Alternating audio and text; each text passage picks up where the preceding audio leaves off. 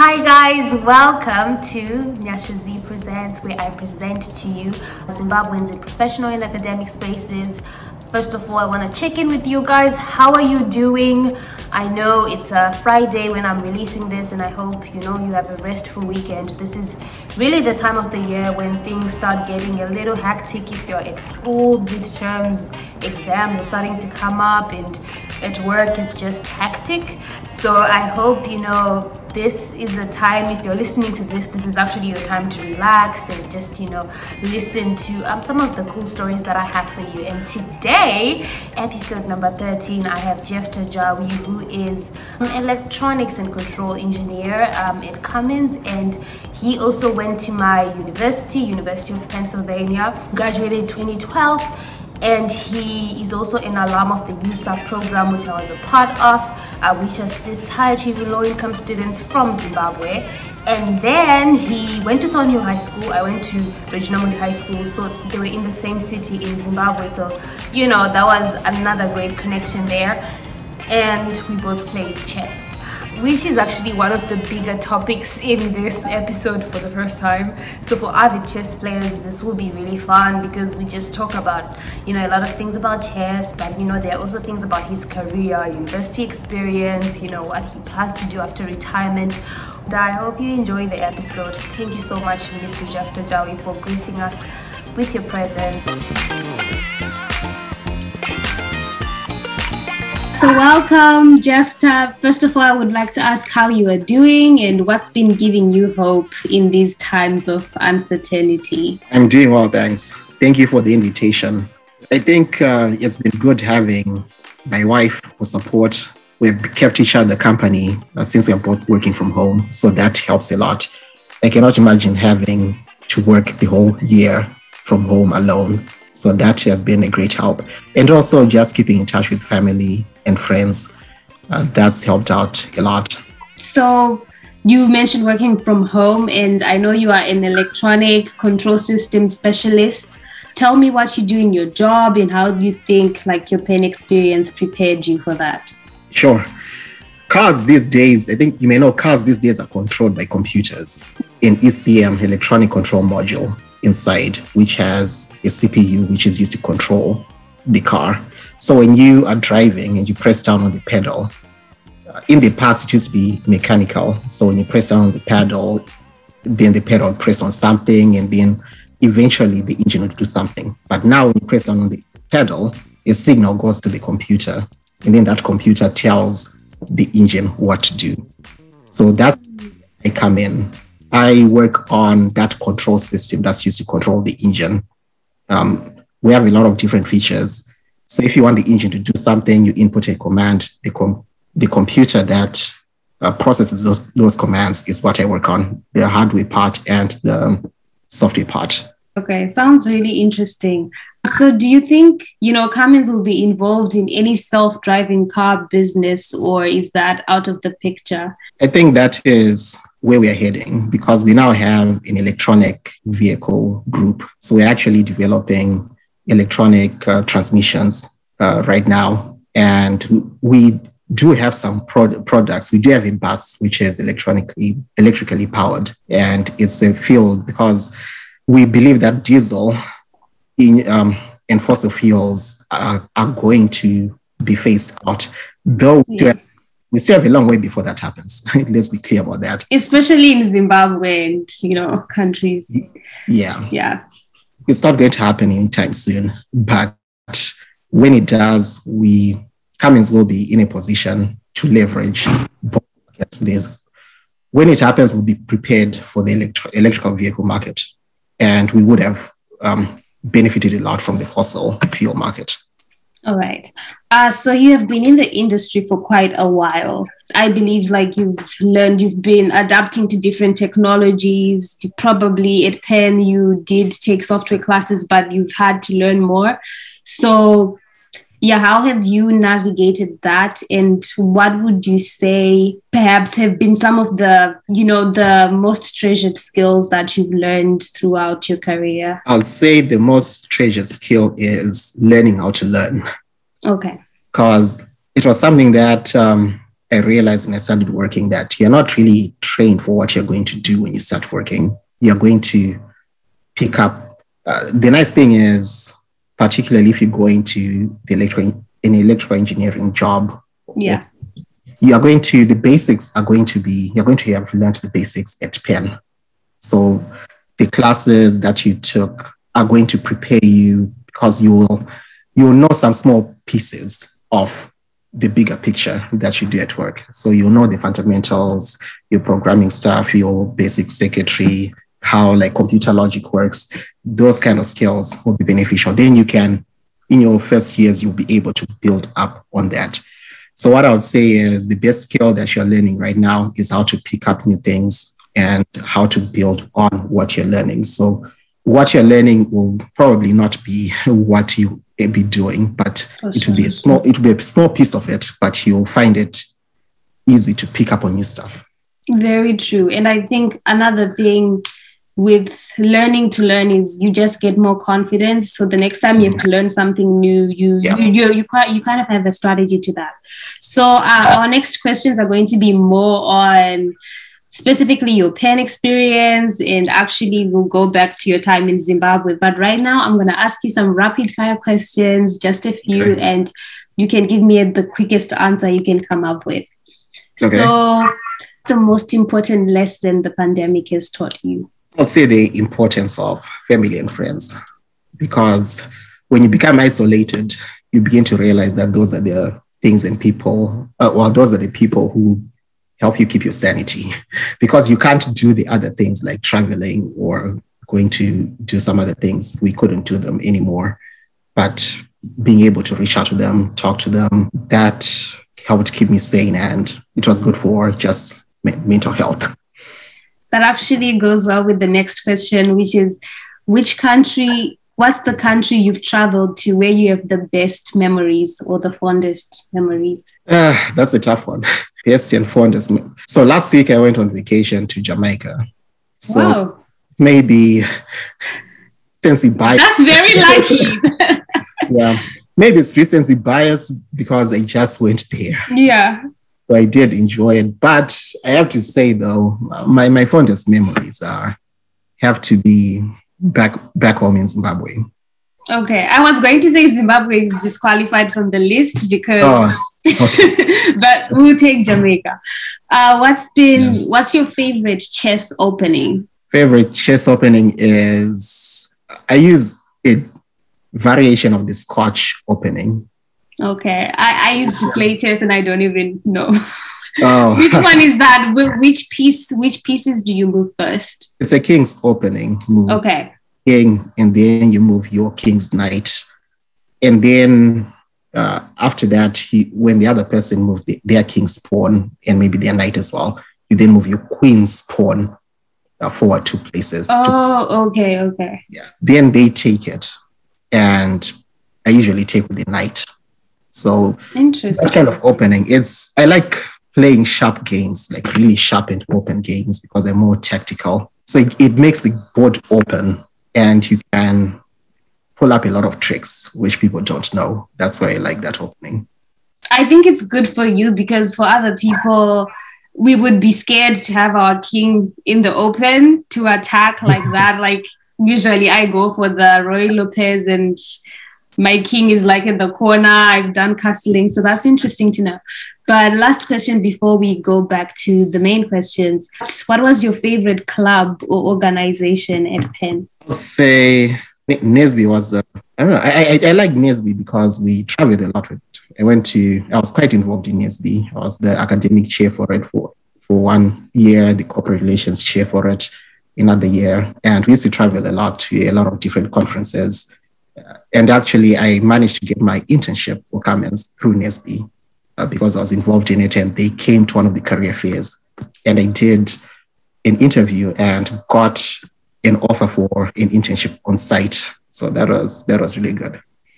That's amazing. I, I suppose quite a lot has changed with NSBE, uh, Okay. but that would be a topic for another day.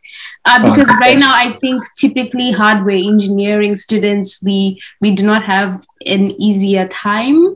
Uh, but I think that's why it's helpful to connect to you alumni as well because you are in these positions. And I wasn't aware that, you know, there were Zimbabweans who were working in electrical engineering. You know, you going back to when you started college, you started when it's almost a similar situation as right now where we have a pandemic and you know we are worried about what's happening with our families at home how are they surviving you know what vaccine are they getting for you i believe you started around 2008 yeah yeah so it was a time where you were also thinking about what was happening at home so yeah tell me about that time and what you remember and just trying to adjust yeah it was it was a really tough time when I left home. Uh, doing shops were empty, and people were just finding it really difficult to, to survive. Inflation had run rampant, and it was yeah, even like finding eating decent meals. A lot of families were not able to do that. So when I came here, uh, I remember being in awe when I walked into Frogro. I believe they still have that. Yeah, it actually closed. Oh, it did. Yeah, yeah. Oh, wow. Okay. They got sued for something, but yeah. Ah, that, that's that's sad. That's just place to just walk True. convenient because I lived in Harnwell House, yeah, since freshman year to my senior year. So I really liked Frogro. It was easy to just go any time of the day and buy something. So I walked into Frogro and I saw everything was packed. It was like, wow, this is it, it just seemed like a different world seeing yeah. that. But yeah, it was so it was it was nice knowing that you you are now able to do that.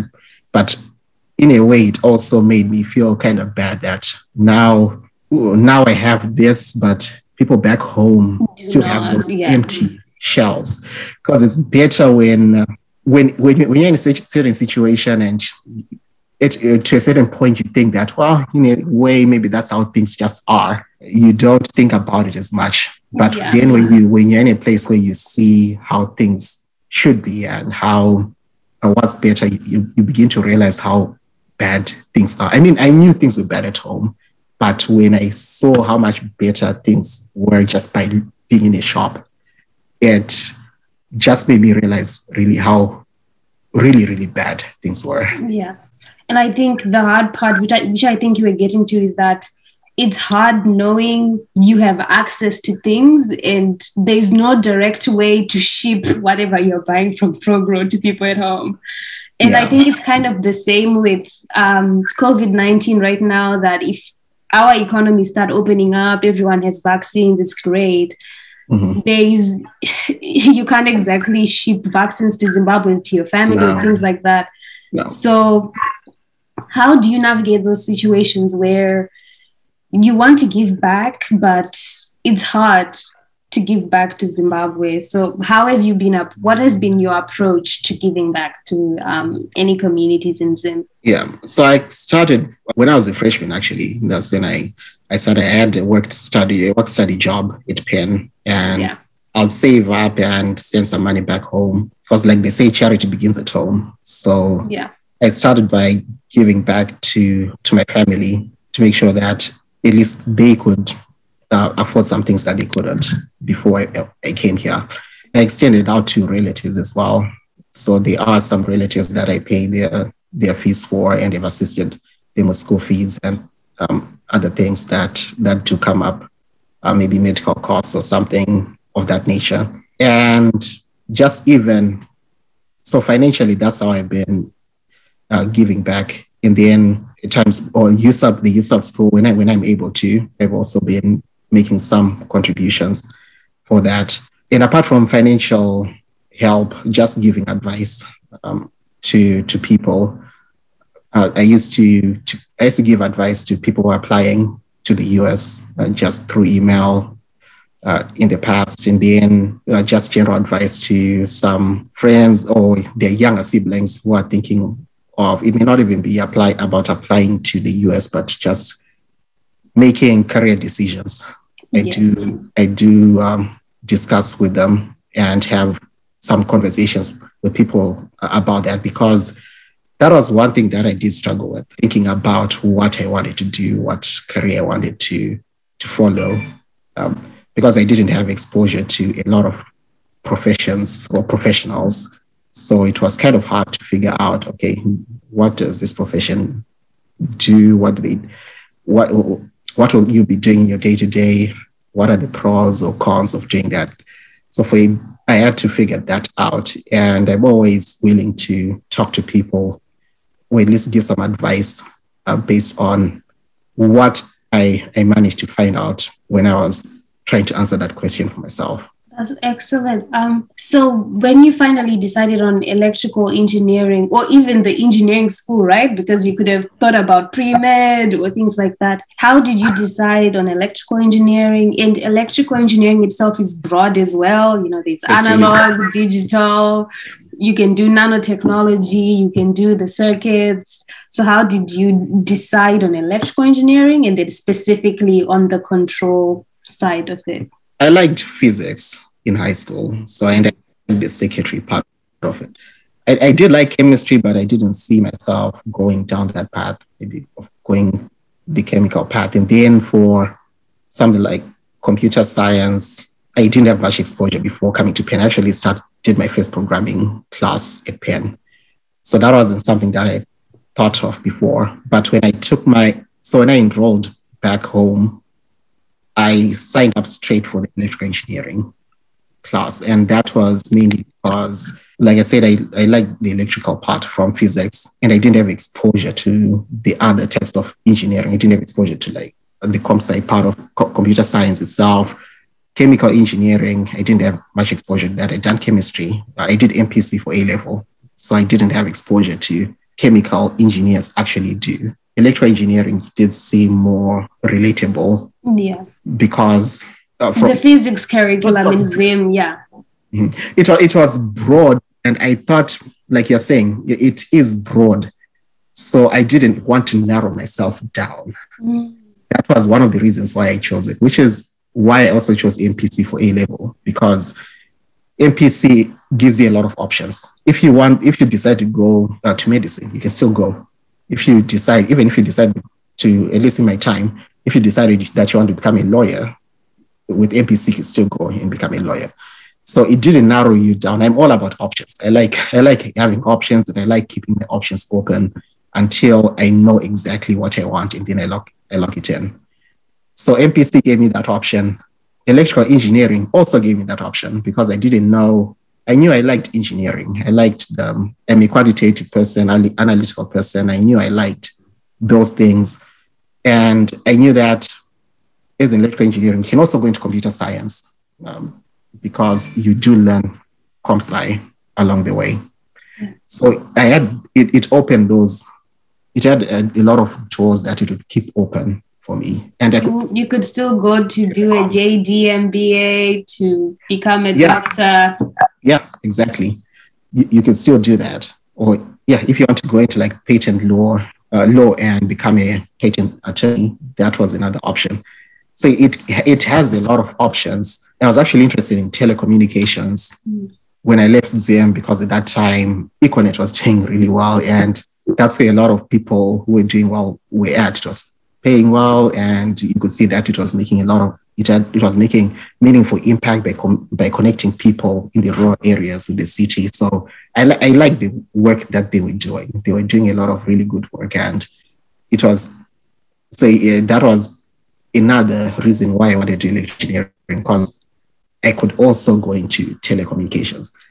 So when I when I was at Penn, I actually sub-matriculated into the telecommunication master's degree. And I took some telecommunication classes but then when I when I was there and I was starting to look into the career prospects, the jobs that I could take, I could I could enroll, I could get after work. I realized that a lot of the telecom jobs you needed a PhD, like if you want, right. unless yeah, you could do maybe networking, but the interesting ones wanted you to have a PhD, and the jobs are quite competitive. They weren't as many as I had uh, hoped for. Now that is why I ended up switching my masters um, to in electrical engineering, just general electrical electrical engineering. Okay. Because at least with a master's in electrical engineering, you're not narrowing yourself down to just telecoms. There was no downside because if I did decide to go the telecommunication path, my electrical engineering masters would still be good for that.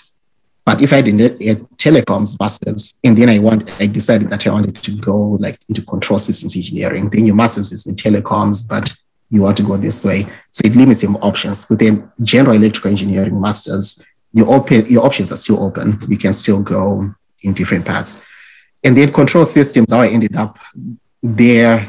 Well, it was, as I mentioned, I got an internship with Cummins. At that point, I wasn't really sure which part of engineering I wanted to specialize in. I was just applying for many jobs, multiple jobs, and seeing. Yeah. And, and I decided that well, um, I'll decide on that based on the um, on what I get, on the offers I get. I'll see what what I like. So when I interviewed for Cummins, that's when I got to know about the control about control systems engineering. I'd taken embedded systems class because what we do is kind of systems. Yeah exactly that class. It's similar to that class uh, because we we are more we are more or less uh, using the ECM as the embedded system. Mm, okay. Uh, that's more complicated. Embedded systems are usually simpler, but this is kind of the same concept. So when we when I was in the interview for the internship, and the interviewer was talking about it, I realized, oh yeah, this is kind of like that class, and I did like that. I, I think it's a nice um, application of what I've been learning. So I did that. I got an internship in Minnesota. Uh, so and that's where I did my internship. And then full, full time, I was offered um, in Columbus, Indiana, which is where I am now. When you eventually retire, do you have any plans to do something outside what you're currently doing? Um, perhaps it could be related to telecommunications or something completely different. Have you thought about that? It's something I'm always thinking of. I have engaged in some farming and mining back home because our industry is still quite reliant on the primary industry and there are some opportunities there. I would like to get something, I, would like to start a business that's more related to maybe the tertiary aspect, something in the engineering and field. And I'm still thinking of ideas. I mean, telecommunications, a lot of the opportunity has gone to the big companies like Econet and all. And they have the financial resources and um, to to be a step ahead of you because it's quite capital intensive that field. But you never know. Uh, technology is constantly evolving. There could be something new that comes up that they haven't caught onto. So I'm always keeping up with just technological changes, seeing if there's something that we can introduce like back home. Because it doesn't have to be anything new. It can be something that is being used in the US but hasn't been used in Zim, which is similar to what uh, Strive Masiyiwa did. He saw something that that was being used outside the country, and then he just brought it back to to Zim.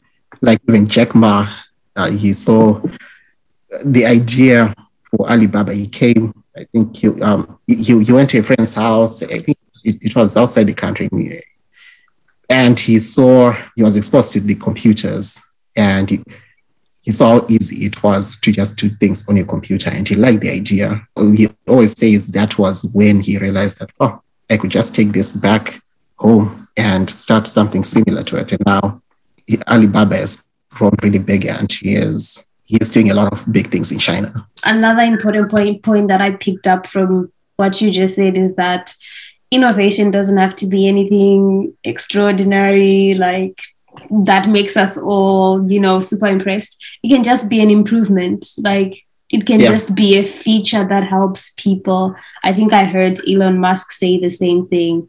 Um, yeah. and also when you say that you know you can take you can learn from those the, those technologies there um, i just wanted to clarify to people that it doesn't mean that it won't be an interesting project still because you're just taking from them you're still going to need to adapt it to zimbabwe right? Because yeah. oh yeah. the zimbabwean market is different. So it would still be interesting and hopefully helpful to the people. Yeah. Yeah. Uh, copying finding an idea to copy is the easy part. The hardest part of everything is the implementation and execution. Yeah. that's where things become complicated. Yeah. So i agree with what you're saying So, okay, so right now we're going to talk about chess. So, tell me about how you got introduced to chess and when that was. Uh, I think it was grade six. That's when I started. So, my dad and my brothers, we used, and I used to play draft a lot. Uh, every every evening would play ah, draft. yeah. After you play chess, draft is kind of I don't know. It's uh, I'm actually a better draft player than I am a chess player because really. I, Do you think there's more a, strategy to draft? There is strategy. Yeah. Chess has more strategy, but yeah. does have strategy. So I'm okay. good at a draft. You can also think moves ahead in draft, but a lot of people when they play, they don't. I don't. So that gives me an advantage when I'm playing it. And it's a quick game. Unlike chess, you can play it for quite a while, but draft, you can just go, uh, you, you can just have a quick game, which is what I like about it. So we used to play uh, draft a lot.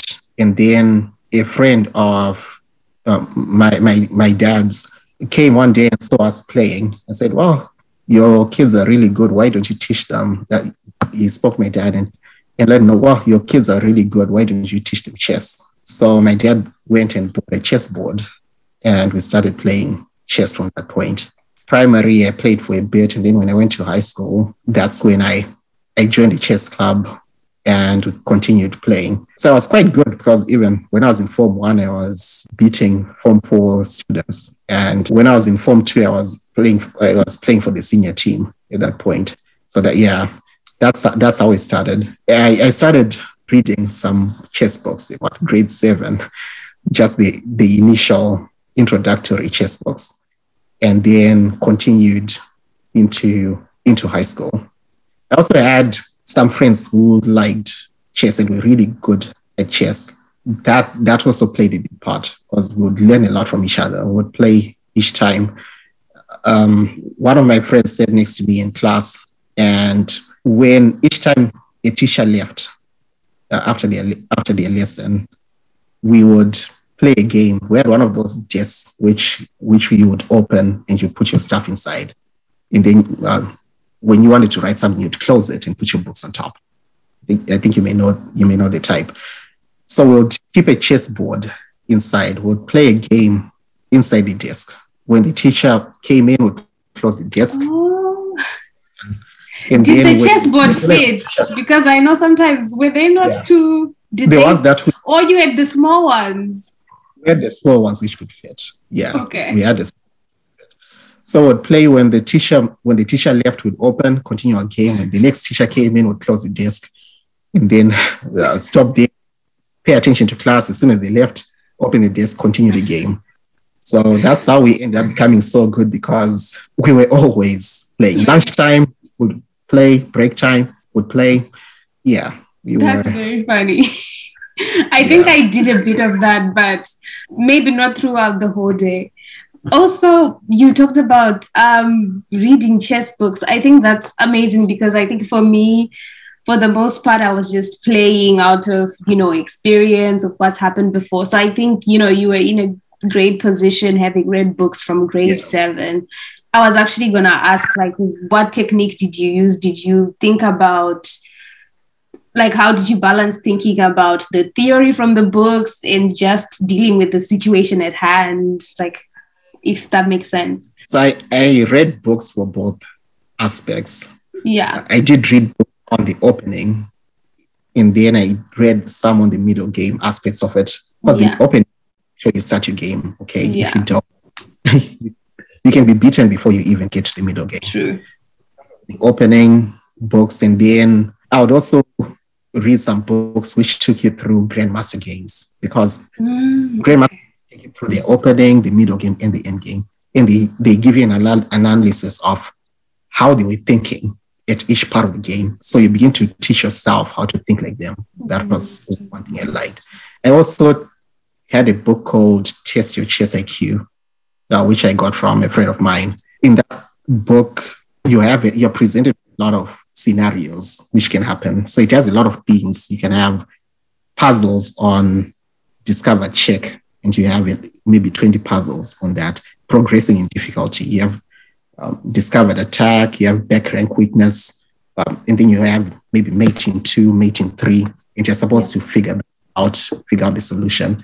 So that was helpful in that it helped me visualize, see a situation, and then think about how to tackle it. So the next time when I was playing with, with someone and a similar situation popped up, I'll think, huh, I've seen something similar to this. Maybe I can do that puzzle thing solution. And that worked. Wow. I am very impressed. So it sounds like there was a big chunk of your life that was dedicated to this game. When I'm not sure if you still play, but if you don't play as often, when did the shift happen? The shift when you decided, okay, maybe I should chess is now priority number 17. When did that happen? Yes. And yeah, how when how did that happen? And are you planning to continue playing more frequently? Uh when I went to Penn, chess wasn't that big. And I think that's when I lost track of it. Mm. I did play online a bit, but the chess club didn't really play chess much and it, it wasn't as competitive. So that's when I can I, I stopped playing. Um, I did kind of revive it, uh, revive my, my, my, love of the game when I went to I went to work in the UK. Uh, I went to work in the UK 2015 to 2016. I was there for a year, and um, in the town that I lived in, Northampton, they had a really active chess club. Uh, every every Monday, would travel to another town to play chess club. So when I was there, I began to build my love, build back. But I, I lost, I, I, realized I'd lost quite a bit of my my play because I hadn't been playing for for so long. But it was it was a nice change. And then when I came back, uh, we over here in Columbus, we also we don't have an active chess club. So I'd have to go to travel for, for a bit to go and play. And when you're busy with work and in school, because I'm also in school right now, it's getting the time to be traveling uh, for for some games and then having to travel back is not convenient. That's true. That's true. Well, it's very interesting that you know Penn, Penn, which is you know a great school and everything, is where it kind of stopped. Uh, yeah, hopefully it improves uh, so that the next people who come to Penn don't have to like it, it doesn't become like where the opportunities start, you know, going down. So we are now going to the last rapid fire questions just to close this up. So um, favorite what's your favorite tv program if you still watch tv because they're streaming so oh no i don't i don't think i no one watches TV anymore. okay, okay. But but but uh, people, everyone streams. I'm sure now. Uh, yeah. So if we are talking strictly TV, I'd say uh, football, soccer. I like I like soccer. I'm an avid Chelsea fan, so I watch a lot of I watch a lot of soccer. So that is one thing. Uh, that's what that that may be the only reason why I, I stream stuff. That's why I have a streaming subscription wow. well, not not streaming, like TV, because now I have football TV, which is kind of like streaming kind of TV, but you can call it live TV. That's the only reason I have live TV um, because because I want to watch soccer games. Okay. In the end, I like it different. I, I like a lot of different shows. For comedy, Friends is my all-time favorite. Okay. Uh, given when they shot it, how long the show went on for and how creative their comedy was. I, I, I like Friends a lot. Action, I like 24. Jack Bauer was was a nice one. I mean, lately we've been watching. Uh, I, I liked Queen of the South and Ozark, so I like those actiony kind of kind of shows. What was a favorite TV growing up? Like maybe before high oh, school. Oh, growing up was that? The, sorry, was that the question? No, no, no. This is a new question. Okay. Yeah. All right. Growing up, my favorite show growing up. I don't know. I like my wife and kids. Um, okay. D- do you know what? Yes, uh, I do. I do. Uh, so, it was very funny. Yeah, when I when I just think of a show that I used to like look forward to, that was. I think it happened late at night, though. Did it not? No, at least when I was there, it happened. Okay. Yes, prime time. Okay, so for me, prime time, I would have been told to go sleep at eight. So. Oh, no. okay. Yeah. Yeah, I, I I like that show. It was just really funny, and Damon Damon is just a crazy guy. yeah, That's true. Which school in Midlands gave you the most trouble playing chess? Which school did you think had like competitive players? I mean, we used to beat all the schools. I mean, it's not it's not it's not bragging. I don't think it's bragging if it's true. we used to a lot of tournaments. We our, our whole team because our teams they had four people each, and most of the time, all four of us would win against the other. So I'll say the one which maybe gave us trouble. In, by trouble, I mean maybe we lost one or two boards, but that didn't happen often. It was maybe Chaplin, and that was because we were friends with the guys from Chaplin. So we Played together. we played together and uh, at times even when we're not in a tournament setting we'll just meet up to play with them so they kind of knew us um, knew how we played and all and that, that's why they, they gave us more uh, some trouble but then yeah we, we were really good um, So what would happen at the international at the national level? Did you get to play international chess to, to go to international tournaments? unfortunately no we didn't because it was uh, 2008 Okay. there, there was there was no money for for anything so we, we were supposed to but there, there was no money and uh, for yeah our whole group we, we never no one did anything international because there were no resources i yeah um, we picked at the wrong Any last words for uh, anyone who's graduating right now? yeah first i'll say congratulations on the graduation and um, you should not be afraid of exploring different opportunities like uh, career wise when when you're in your 20s because that's when you, you set your career path so now now is the time you should really be thinking about what you want to do and trying to get opportunities on those things and not waiting until later on thinking, yeah, things will sort themselves out. Now is the time when you really want to put a lot of thought into it and then relax as you go on. And then if they are international students, I would say something also important is to uh, look for a job which will uh, process work authorization for you because Oh. that's something, I mean, it's the harsh reality of being an international student um, you are going to need a company that will sponsor you to work in the US so that you can get that experience there. All right.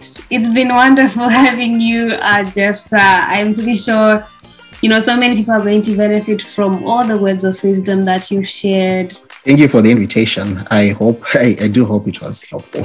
It was very helpful. I think, especially for chess fans like me, I feel like I've been inspired to go and start reading more of the chess books about grandmasters and analyze their games. Because I don't know if you know about the Netflix show Queen's Gambit. Yeah, I saw that. Suddenly got people interested, and I was like, no, Zimbabwe. I know many Zimbabweans who are very good at chess. This shouldn't be yeah. overhyped. But um, thank you so much. And if this continues, if I continue this project, hopefully we can have you back maybe some other time. Uh, but thank you. That'd be great. It was nice talking